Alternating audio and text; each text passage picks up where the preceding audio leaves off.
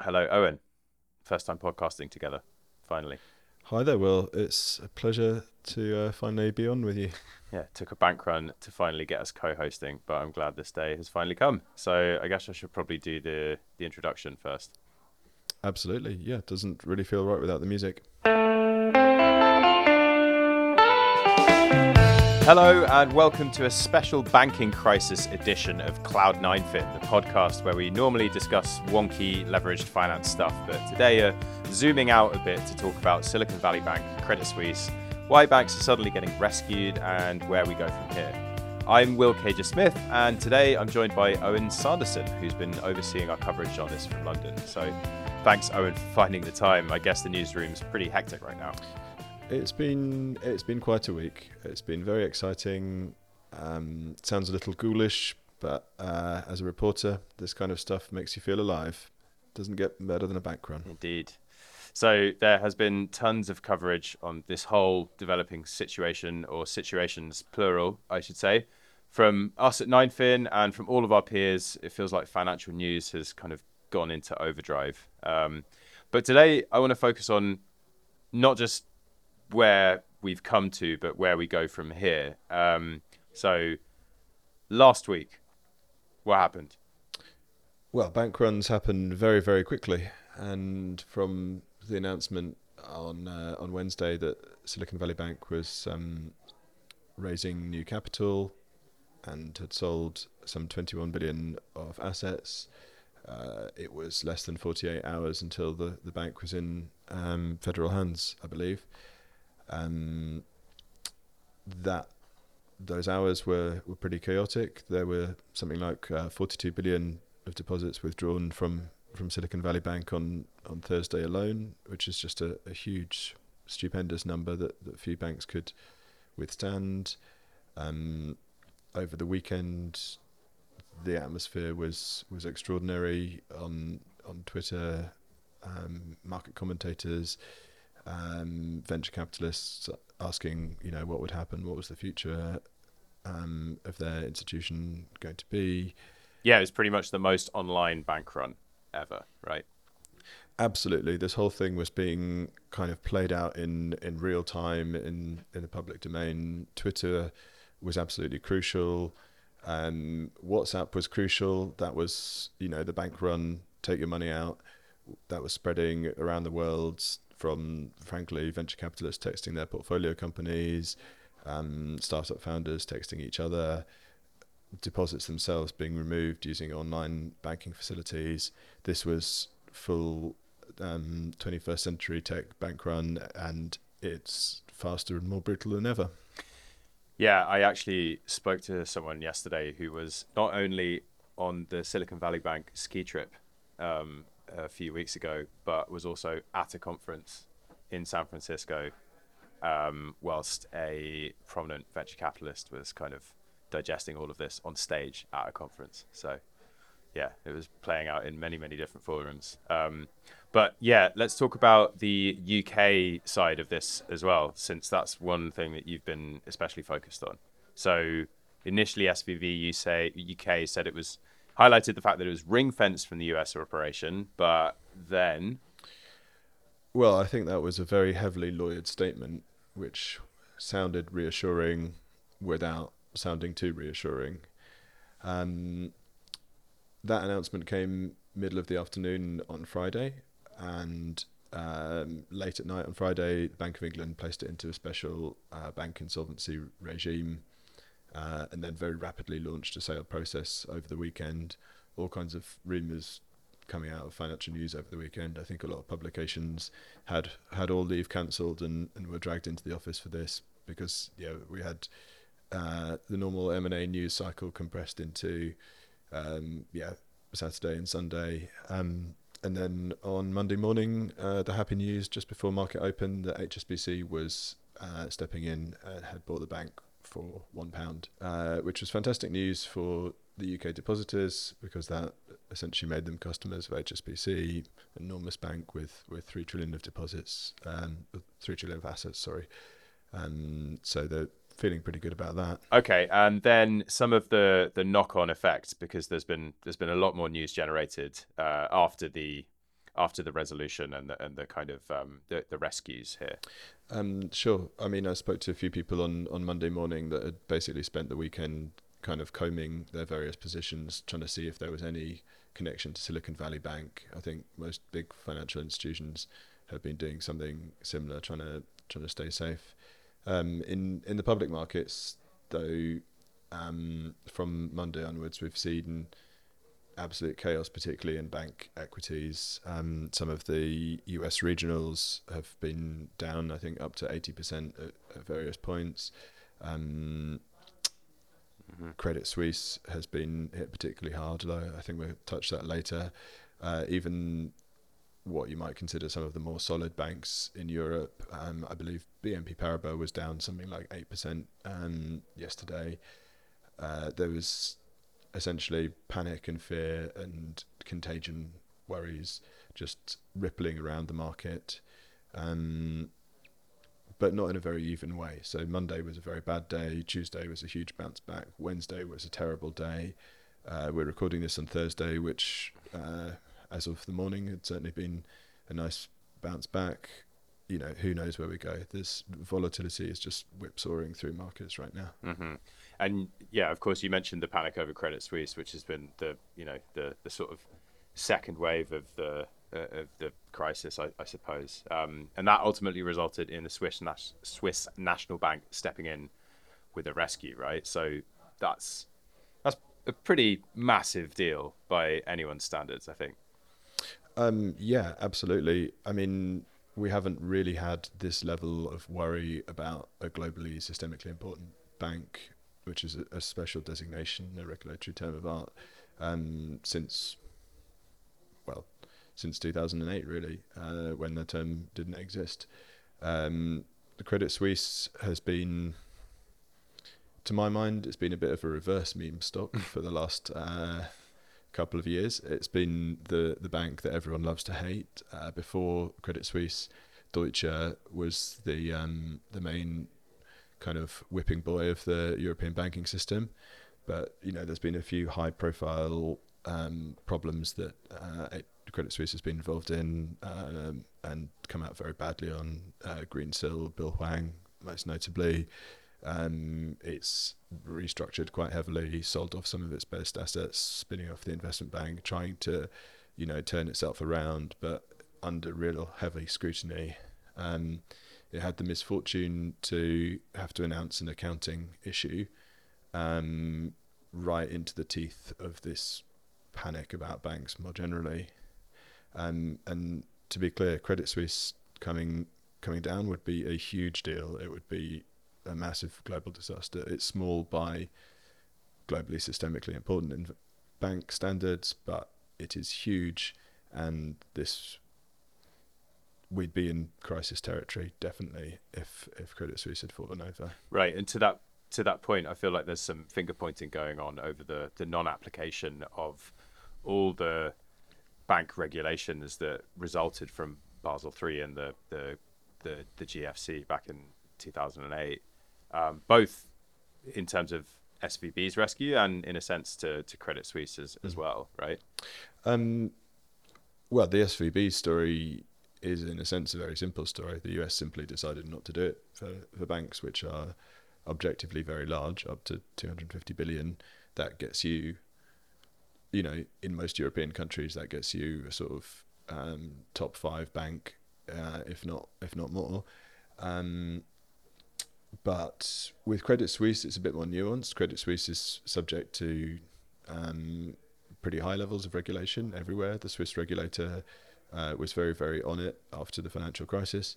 But lots of the, the tools which are kind of designed to do this just were not were not operative. So additional tier one um, is a special form of debt which is essentially supposed to absorb losses while a bank is still in a going concern condition, um, the regulator has to determine something called the PONV, the point of no non-viability, and then you write down this debt. You instantly recap the bank. You solve the bank run. Very cool, right? And people spent years cooking this stuff up in, in investment banking FIG departments and bank treasuries and so on, and wrangling about the little rules. I remember it well. Yeah, exactly. You were a banks reporter at the time, yeah, and it's um, you know, a bank. I think Credit Suisse has something like 17 billion of AT1, so pretty big recap if you do decide to go. But do they go?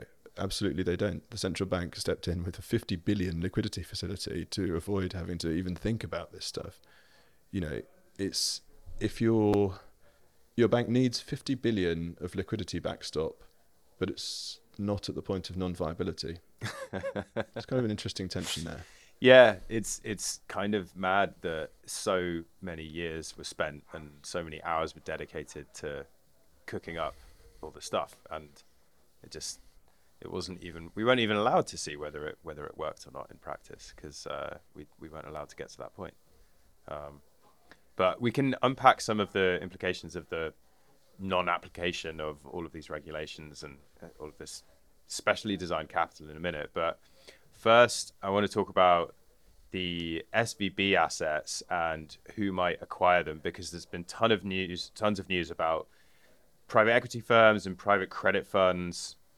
Sometimes both of those uh, things being at the same entity um, reportedly looking at those assets, although the US regulators have been pretty resolute about wanting the buyer to be another bank, not a sort of shadow banking firm. So, um, as I understand it from, from the reporting elsewhere, um, SVB US was not shown to the big banks over the weekend until the last minute. It was shown first to regionals, which um, maybe have been for good reason perhaps the US regulators didn't want to see more consolidation of the banking system.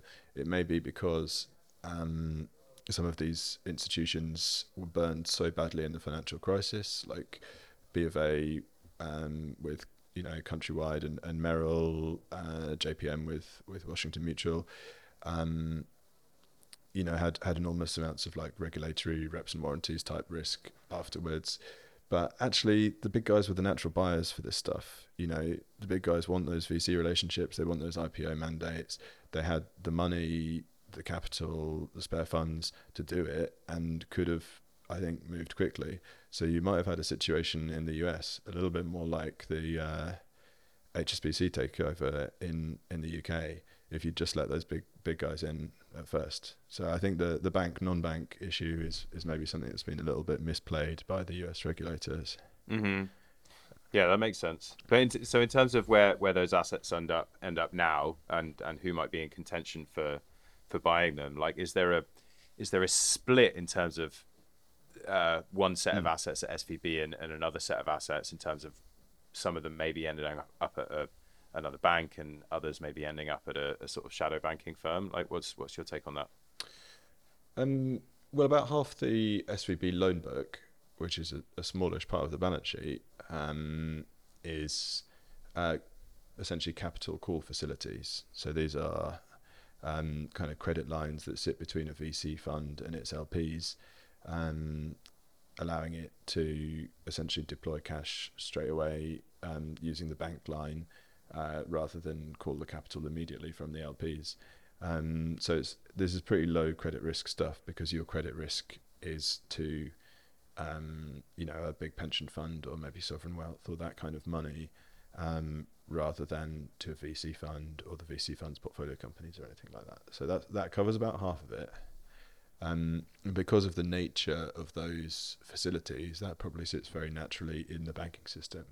It's, it's low risk, but it's also um, kind of flexible. Like it comes up and down. It's a little bit like a revolver. Like there's that sort of structure um, mm-hmm. finds a natural home. Right, and then there's the kind of other half, as it were, of the, the loan assets at SVB that are more focused on tech startups, venture debt, ARR loans, that kind of thing, right? And and a lot of that is slightly different kettle of fish to what you were just describing. Yeah, there's there's a lot of stuff. Um, well, the, the rest of it's a real mixed bag. Uh, private banking is actually the next largest segment, but there's all sorts of things. There's some mm-hmm. loan loans to premium wine producers and vineyards. Fantastic. Don't know where that the natural homes for that is. Um, I'm sure it'll find one. Um, but yeah, there's a good amount of um, early stage, growth stage, um, sponsor type lending. Basically, the techier end of um, I guess what alternative credit firms are already doing. You know, ARR loans um, are a pretty pretty established product, um, particularly in the US, as I understand it. You'd know better than I would, Will, but um, all of the alternative asset managers of size are kind of into that space. Um, some of these are probably a little earlier stage than your Apollos or Oaktrees might be classically into, but you know, I'm sure they can be flexible. These are good credit people. They they understand how to do credit work, um, and frankly, they're probably better outside the banking system. You know, this is sub investment grade type stuff. Bank capital regs are pretty much designed to push this outside the banking system. So maybe the natural home for that is not another bank. Mm-hmm.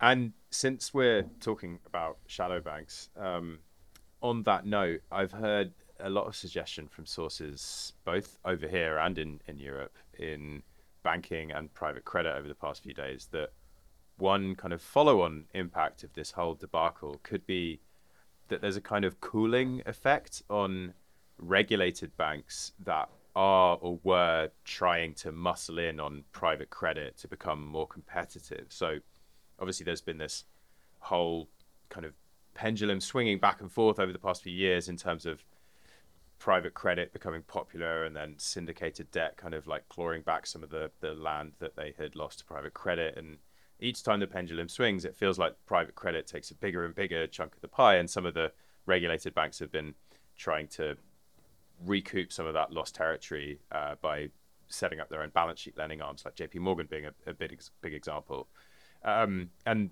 the idea that people have been saying to me is that now that regulators are suddenly on high alert after this, you know, sudden uh, spike in in risk, why would banks take the risk now of pursuing new business lines like private credit, for example, that have even the slightest whiff of risk to them?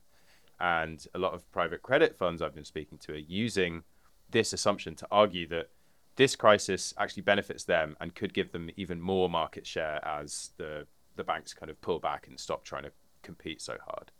Um, so, I mean, it, the argument sort of makes sense, but I'm curious what, what your take is on on on that. Well, I guess a business line that has the slightest whiff of risk to it, you know, it was investing in treasuries that blew up SVB, and that has a very very limited risk to it. Hmm. I think, um, if anything, it seems possible that the pendulum of the regulators swings away from the credit risk focused concerns that kind of characterize the post GFC period um, and spends a lot more time on specifically what's what's blown up SVB, which is duration risk. Um, what you need as a bank to not get an SVB situation is floating rate assets. You don't have to mark them to market. They give you a nice yield, so you don't need to reach for yield by pushing pushing out on on the maturity curve. Hmm. Um, maybe private credit is just what's needed at this point.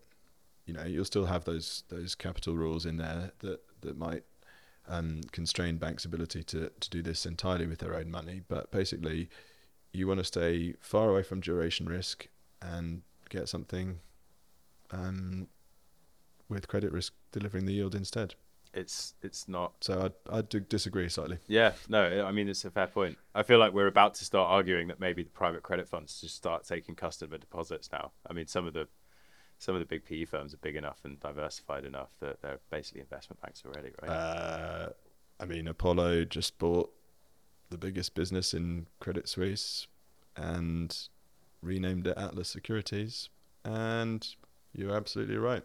I think you're joking, but I can't really tell. yeah, I mean, maybe it's just a matter of time. Who knows? But speaking of the actual investment banks, the existing investment banks today, um, syndicated LevFin primary has kind of quietened down this week as everyone digests all the news, and that means less deal flow for traditional investment bank arrangers. That said, we just did get a new deal launched in um, in the US uh, about five minutes after we put out a story about how deals were getting pulled. Um, but speaking of the banks, the, the big banks, I feel like there are some ways that they could potentially be beneficiaries of this whole crisis. Like, for example, if it leads to a migration of deposits and other assets from smaller regional banks into the large, systemically important, too big to fail institutions. And you've been talking about whether this might potentially have an impact on the CLO market, and I think it's a really interesting argument. So let's let's maybe get into that a bit. What's the Sure. what's the idea there? Well, th- this week CLOs have had a freak out like many other financial assets and sold off a bit. But yeah, medium term, I think this is potentially a large support to demand. Like the the major money center bank treasuries have historically been big buyers of CLOs. Um, you can go look at um, JP Morgan's latest numbers and see that it's got something like 60 billion of um, CLOs in its held to maturity book, a little bit more in the trading book as well.